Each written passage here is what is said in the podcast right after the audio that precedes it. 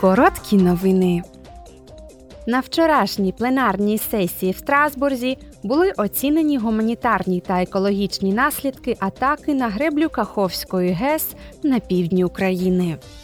Також депутати Європарламенту разом із виконавчим заступником голови Єврокомісії Валдісом Домбровскісом і міністеркою Швеції у справах ЄС Джесікою Росваль обговорили зусилля, спрямовані на відбудову України після завершення російської агресивної війни і підтримку її інтеграції до євроатлантичної спільноти.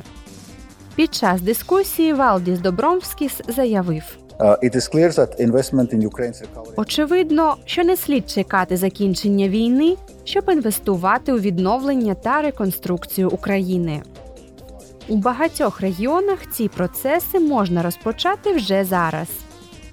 Підтримка відновлення України передбачає стабілізацію економічної діяльності, надання допомоги людям, які вкрай потребують цього, та сприяння відновленню базової інфраструктури. Все це життєво важливо для відновлення необхідної стабільності та зростання. Шведська міністерка з питань ЄС Джесіка Росваль додала, що Європа продовжує працювати над тим, щоб загальмувати російську військову машину шляхом санкцій.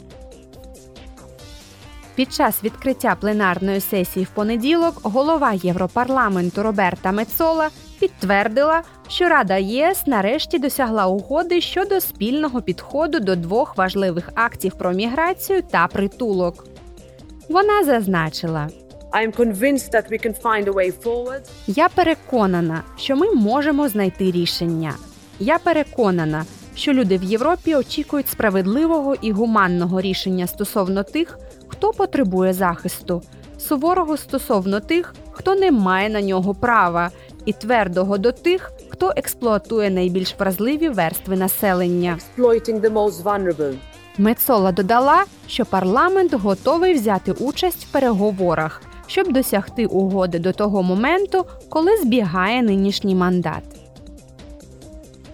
Завтра комітет із питань довкілля, громадського здоров'я та безпеки харчових продуктів винесе на голосування проєкт регламенту, який введе юридично обов'язкові цілі для ЄС щодо відновлення пошкоджених екосистем Європи до 2050 року.